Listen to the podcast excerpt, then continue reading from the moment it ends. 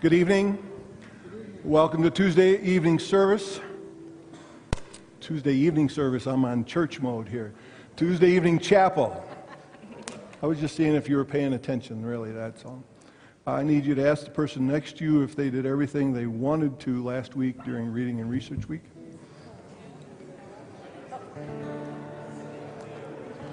Okay.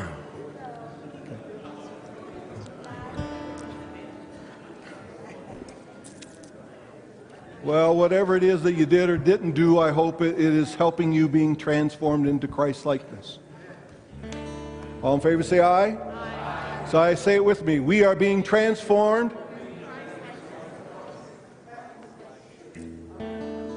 One more time. We are being transformed into Christ likeness. Every part of us, every part of us. Take it. Here we are. Use us. Shape us. Mold us. Accept us. Challenge us.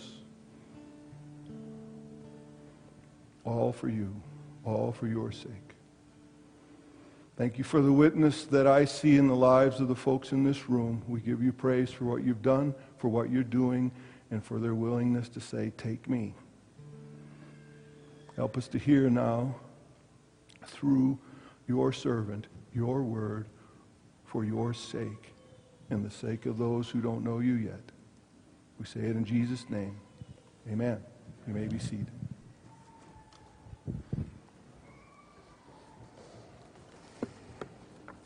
If you have your Bibles, I'd like to invite you to turn to Matthew's Gospel, the 5th chapter.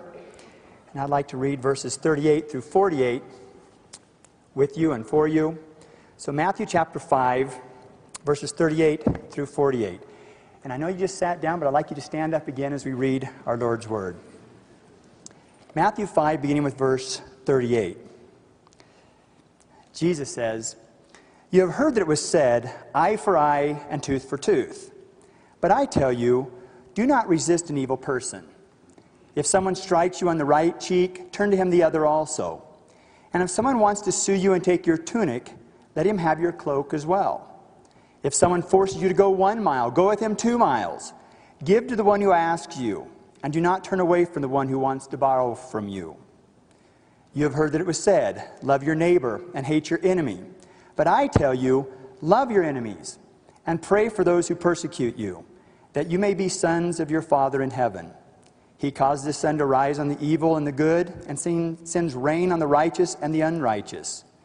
If you love those who love you, what reward will you get? Are not even the tax collectors doing that? And if you greet only your brothers, what are you doing more than others? Do not even pagans do that? Be perfect, therefore, as your heavenly Father is perfect." May the Lord bless this reading of His Word. You may be seated. How in the world are we supposed to understand this scripture passage? How are we supposed to do that? I think I've really made a mistake here this evening. You see, I've been thinking about this passage for several weeks now, and I'm sure you all know how that is. You get a Bible passage in your mind, and you just can't seem to get away from it. Well, that's what happened to me with this passage from Matthew 5. So when Chaplain Like asked me if I would preach and what my text would be, I told him I was going to preach from this text, and now I'm stuck with it. I mean, I really have a problem here. And then as I struggled with this passage, wondering what in the world I was going to preach from it, I started struggling with the fact that I was struggling with the passage. What is there about this passage that I find so difficult to preach about? Now, it's bad enough when you're struggling with a passage, but when you start struggling with the fact that you're struggling with the passage, then you're just really in a struggle. And now you know what I'm struggling with. Anyway, as I've thought about this passage, I think that I've discovered what the problem with these verses is. The problem here is that Jesus is staking claims in this passage to the way that we live our lives. In the Sermon on the Mount, in Matthew chapters 5 through 7, and in particular in these verses 38 to 48, Jesus is making demands upon the way we as His followers should act and behave. Yes, I'm sorry you understood me correctly. Jesus is making some demands on our life and upon our actions. In fact, Jesus is saying in these verses that if you want to be a follower of His, if you want to be a Christian, You're going to have to live your life in a certain way. And that is the problem that faces us this evening. How in the world are we supposed to understand the scripture passage? Maybe I need to express this problem in a different way. What do you have to do in order to be a Christian? And what does it actually mean to be a Christian? Is it something that you believe, or is it something that you do? Well, what's the answer? Oh, come on. You know the standard answer to this question. I'm sure you do. You probably even know the Bible text that we are conditioned to jump up and quote when asked this question. What is it? Ephesians chapter 2, verses 8 and 9, of course. Certainly we all know the answer to this question. Paul writes, "For it is by grace that you've been saved through faith, and this not of yourselves, it is the gift of God, not by works, so that no one can boast." And so there we have our answer already. What do you need to do to be a Christian? You need to have faith. You have to have faith in Jesus Christ. That's it. That's the end of the story. You don't have to do anything else. Just have faith. Paul wrote it himself. Being saved, being born again, being a Christian, Paul tells us, is a question of faith. It's not a question of actions or good works. Otherwise, someone might try to boast about how great they are, right? And we certainly couldn't have that. And so it's a question of faith. Period. End of discussion. Let's go back to class. No. In that sense, the chapel is just like jail. You don't get out until your time's up. And it's not up. And so there you have it. Salvation, being a Christian, is a question of faith. You don't have to do anything else except believe in Jesus Christ. It's by grace that we are saved through faith. Right? Can we agree on that? Nodding heads? Good. For many years, I felt very comfortable in accepting that salvation was by faith alone, that that was all there was to it. But several years ago, when I was living in Holland, then I had a conversation with one of the teens that I was working with in the teen group, and the whole discussion made me rethink this a bit. I don't know how we got into this whole discussion, but we were talking about different world religions. We talked about, for instance, Buddhism and its entire system of self-denial. In order to gain salvation, in order to gain the state of nirvana, the religion of Buddhism believes that a person engages in a long and slow process of working one's way up a long ladder of achievement. It is a long and grueling path of self-denial that a serious Buddhist must walk in order to achieve the salvific state of nirvana. That's one of the reasons why Buddhists believe in reincarnation. They need the extra time in order to do all the necessary works to earn that state of nirvana. And we talked about the religion of Islam. Devout Muslims also have a long and demanding battery of laws and actions that they need to adhere to in order to earn the favor of God, or of Allah, and be found deserving of salvation. Well, at a certain point in our discussion, this teenage girl stood up and said, "Well, that's exactly the reason why I'm a Christian." He said, "What? What do you mean?" "Well, as a Christian," she said, "I don't have to do anything at all. I don't have to do anything. In all the other religions, there's all these different things you have to do and actions you have to do and things you can't do. But as a Christian, I don't have to do anything at all. I just believe in Jesus, and it's all taken care of, and I can do whatever I want to do." Well, is she right or not? What does it mean to be a Christian? Can you see my problem now? If I tell you, no, she's not right, there are in fact certain things that you need to do to be a Christian, and there's also certain things that you really shouldn't do if you're a Christian. If I say that, then someone will end up saying, "Well, just slow down there a bit, Powers. You're starting to sound pretty legalistic here with all these rules and regulations, and you have to do this and you can't do that. You're starting to sound an awful lot like one of those Pharisees of the Bible. You can't earn salvation. It's through faith alone. It's not through something you do." And yes, this is true. But on the other hand, if I say that this teenage girl is right and that you don't have to do anything at all in order to be a Christian, then I have quite a problem with the words of Jesus in Matthew chapter 5, don't I? You see the problem I have here? What am I going to do with Jesus' words in Matthew 5? unless I'm completely mistaken, Jesus is making demands on the lives of his followers. When I read Matthew 5, verses 38 to 48, I have to admit that Jesus holds up some pretty high standards, some pretty high expectations for those who would want to follow him. And those expectations have everything to do with the way a Christian lives his or her life. These expectations have a lot to do with the way that I live my daily life. How in the world should we understand these words of Jesus? What does it really mean to be a Christian? I'm convinced there are no easy answers to these questions. And I'm also convinced that if someone jumps up and tries to give you an easy answer, then that means they have either not carefully considered the question, what it really means to be a Christian, or they're not taking the words of Jesus seriously. Well, today I want to try to do something very radical. I'm not sure if I'm up to doing this, because it really is radical and fanatical. Are you ready for this? Here's what I'm going to do. I want to try to take Jesus' words seriously for a change. Isn't that radical? I want to try to take Jesus' words seriously here. Jesus tells his listeners that the life of the true believer is going to look completely different than the lives of other people. This is the way that he says this. You've always heard it was said, an eye for an eye, a tooth for a tooth. In other words, if someone does something to you, if someone wrongs you, you need to pay them back in exactly the same measure. Not too much, not too little, but in exactly the same measure. Jesus says, that is what you've always heard. That is what you've always learned. But I say to you, don't repay evil with evil. If someone strikes you on the right cheek, then turn to him the other cheek as well. If someone wants to sue you and take your coat, give him your shirt as well. If someone forced you to go 1 mile, go with him 2 miles.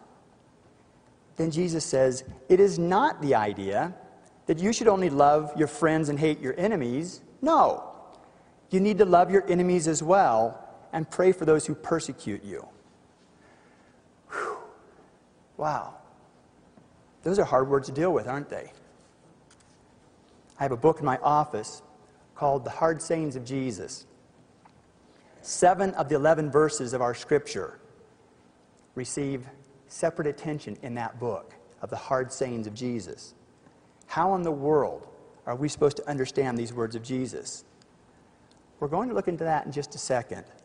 But first I want to make 2 observations that we need to recognize about these words of Jesus. First, I think it's important for us to realize that these words were difficult for the people in Jesus' time as well. Sometimes we read certain things in the Bible and we think, well, yeah, that was easy for them back then, but we live in a completely different time today. For us, it's simply different. No, we need to realize that these were difficult words for the people back then too. They also struggled with these words of Jesus. There's also something else that I think that we need to realize as we try to come to terms with these words of Jesus here. I am completely convinced that Jesus knew that these were difficult words. As a matter of fact, I'm convinced that Jesus wanted these words to be difficult.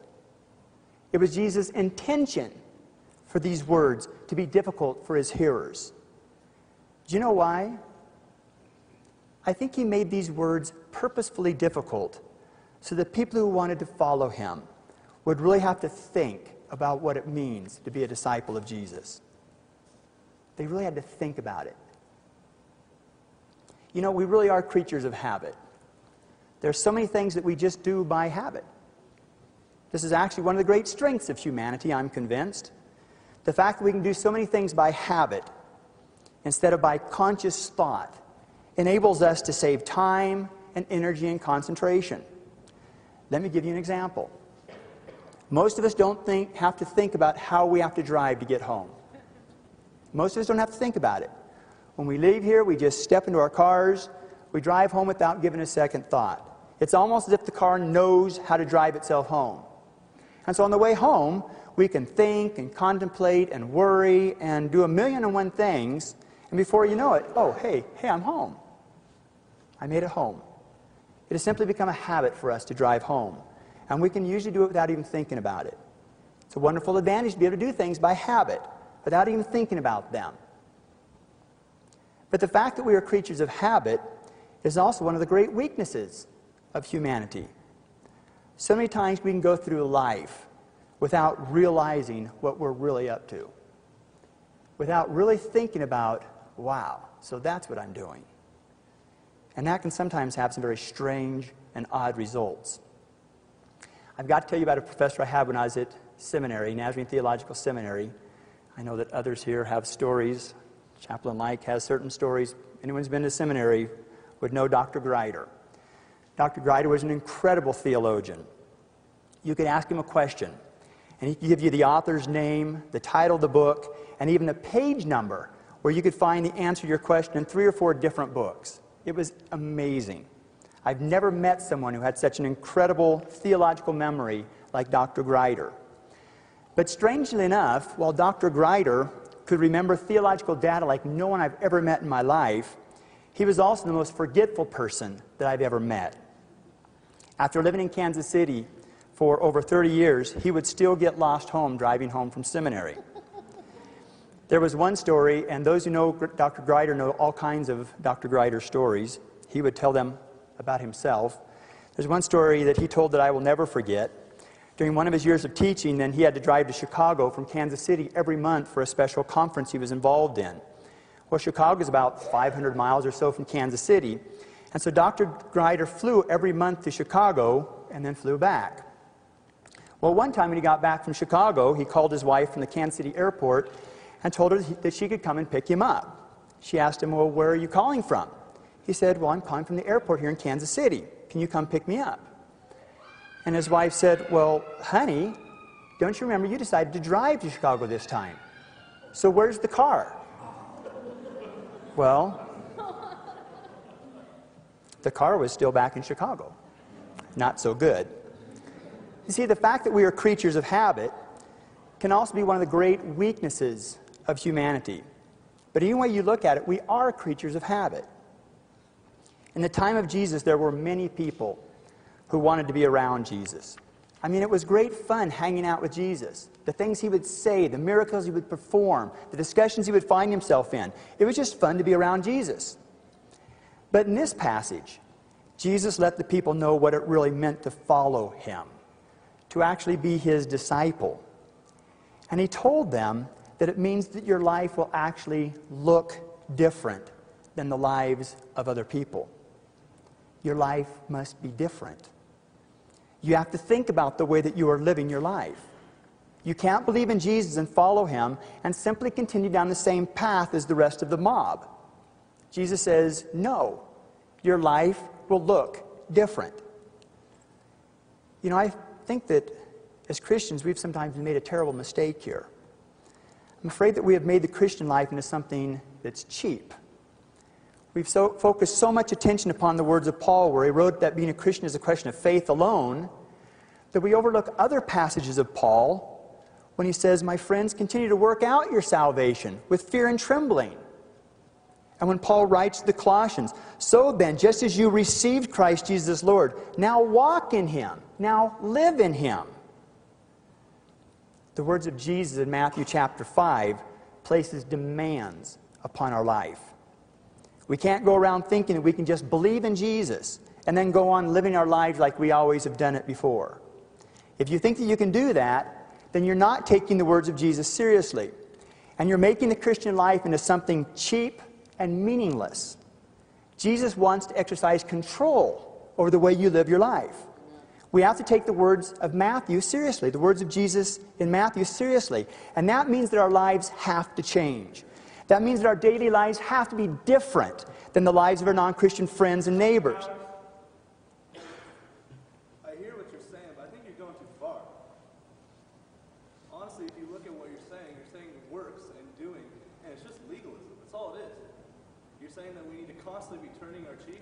I've done that before, and all I've gotten was being smacked in the face and beat up. You said, go the extra mile. Every time I go the extra mile, I lose things. If I keep going, I won't have anything left. What do you want from us? Do you know what I want? Do you know what I want? Our theme for this year is the words of Paul in 2 Corinthians. We are being transformed into Christ-likeness. I'd actually like to be able to recognize Christ-likeness among believers today. I'm not talking about some legalistic types of works righteousness. I'm talking about a pressing on among believers in our churches, in our schools, to actually be transformed into the image of Christ and not being happy with anything else. Is that so much to ask? I'm afraid this might be the church's greatest fallacy today. As I look around me, sometimes even in my own life, I see a lack of earnest striving towards Christ-likeness. So what do I want? Thank you, Travis. I want us to take our Christian life seriously. I want us not only to confess Jesus with our mouths, but why is it we don't confess Jesus Christ with our actions, with our very lives? And the more I think about these words of Jesus in this passage, the more I'm convinced this is exactly what Jesus is trying to say. You know, I really do want to take these words of Jesus seriously. But how am I supposed to do that? How are we supposed to do that? The more I think about Jesus' words, the more I come to the conclusion that it's virtually impossible to follow these instructions of Jesus literally. I don't think that was his intention. I can certainly turn my face and allow someone to strike me on the other cheek, but how am I supposed to follow the rest? I'm the father of 4 children. If I do what Jesus says in these verses, give to the one who asks you, and do not turn away from the one who wants to borrow from you. If I do that, I won't have a cent left to take care of my own family. No, I'm serious about that. I can't do that. And I really don't think that Jesus would want me to do that. Even John Wesley says in his notes on the New Testament, some of these words are certainly not intended to be understood literally. So what is it then that Jesus wants of us? I think Jesus wants us to actually think about our life, to actually think about it.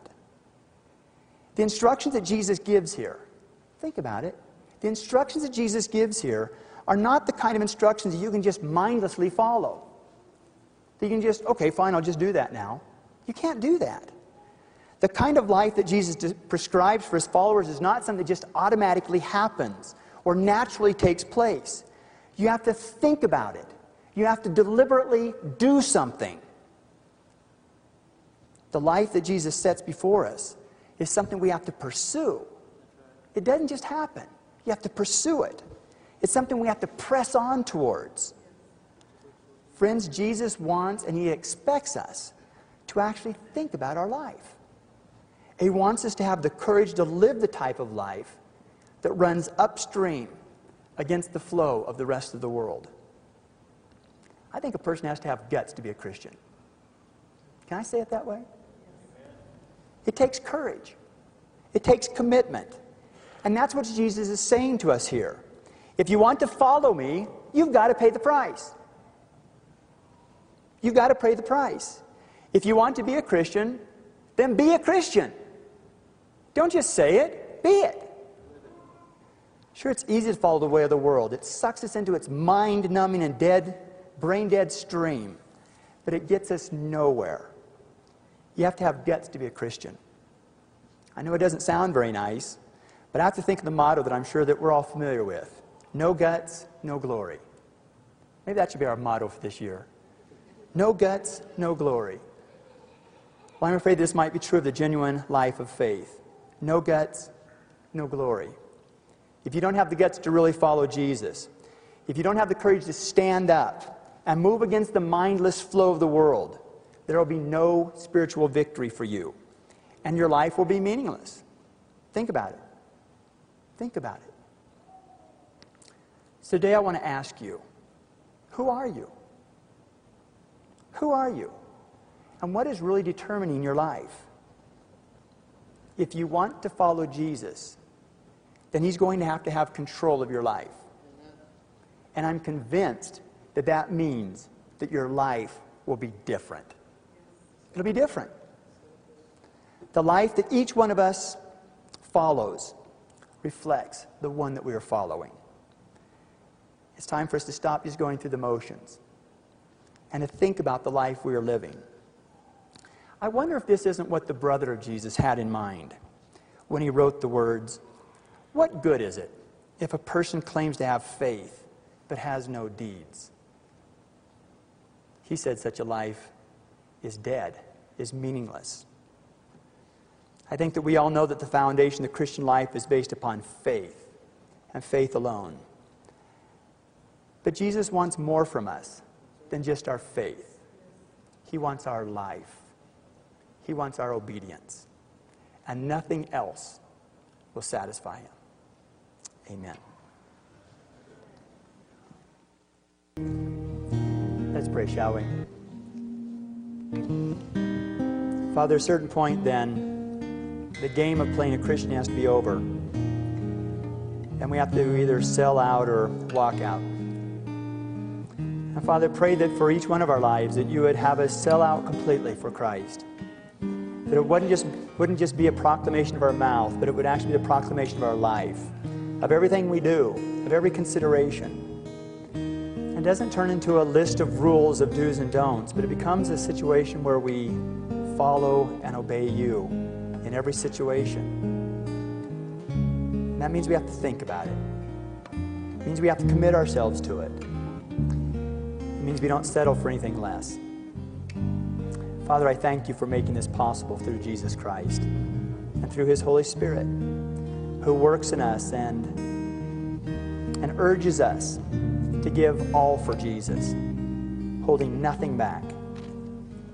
Father, that's the victory you want to have in our lives, the victory of full surrender to you and to what you'd have us to do and to be. And so, Father, we go from this place, then I pray that you would give us a sense of surrender, a sense of giving up our own plans and our own ways of working things through, but to fully surrender to what you would have us to do, to the people you would have us to be, and that we would settle for nothing less. Thank you, Jesus, for your victory. And thank you for our participation in that victory by following after you as truly your followers. So we go with that victory in our hearts and our lives. We give you praise and glory through Jesus Christ. Amen. Lord bless you.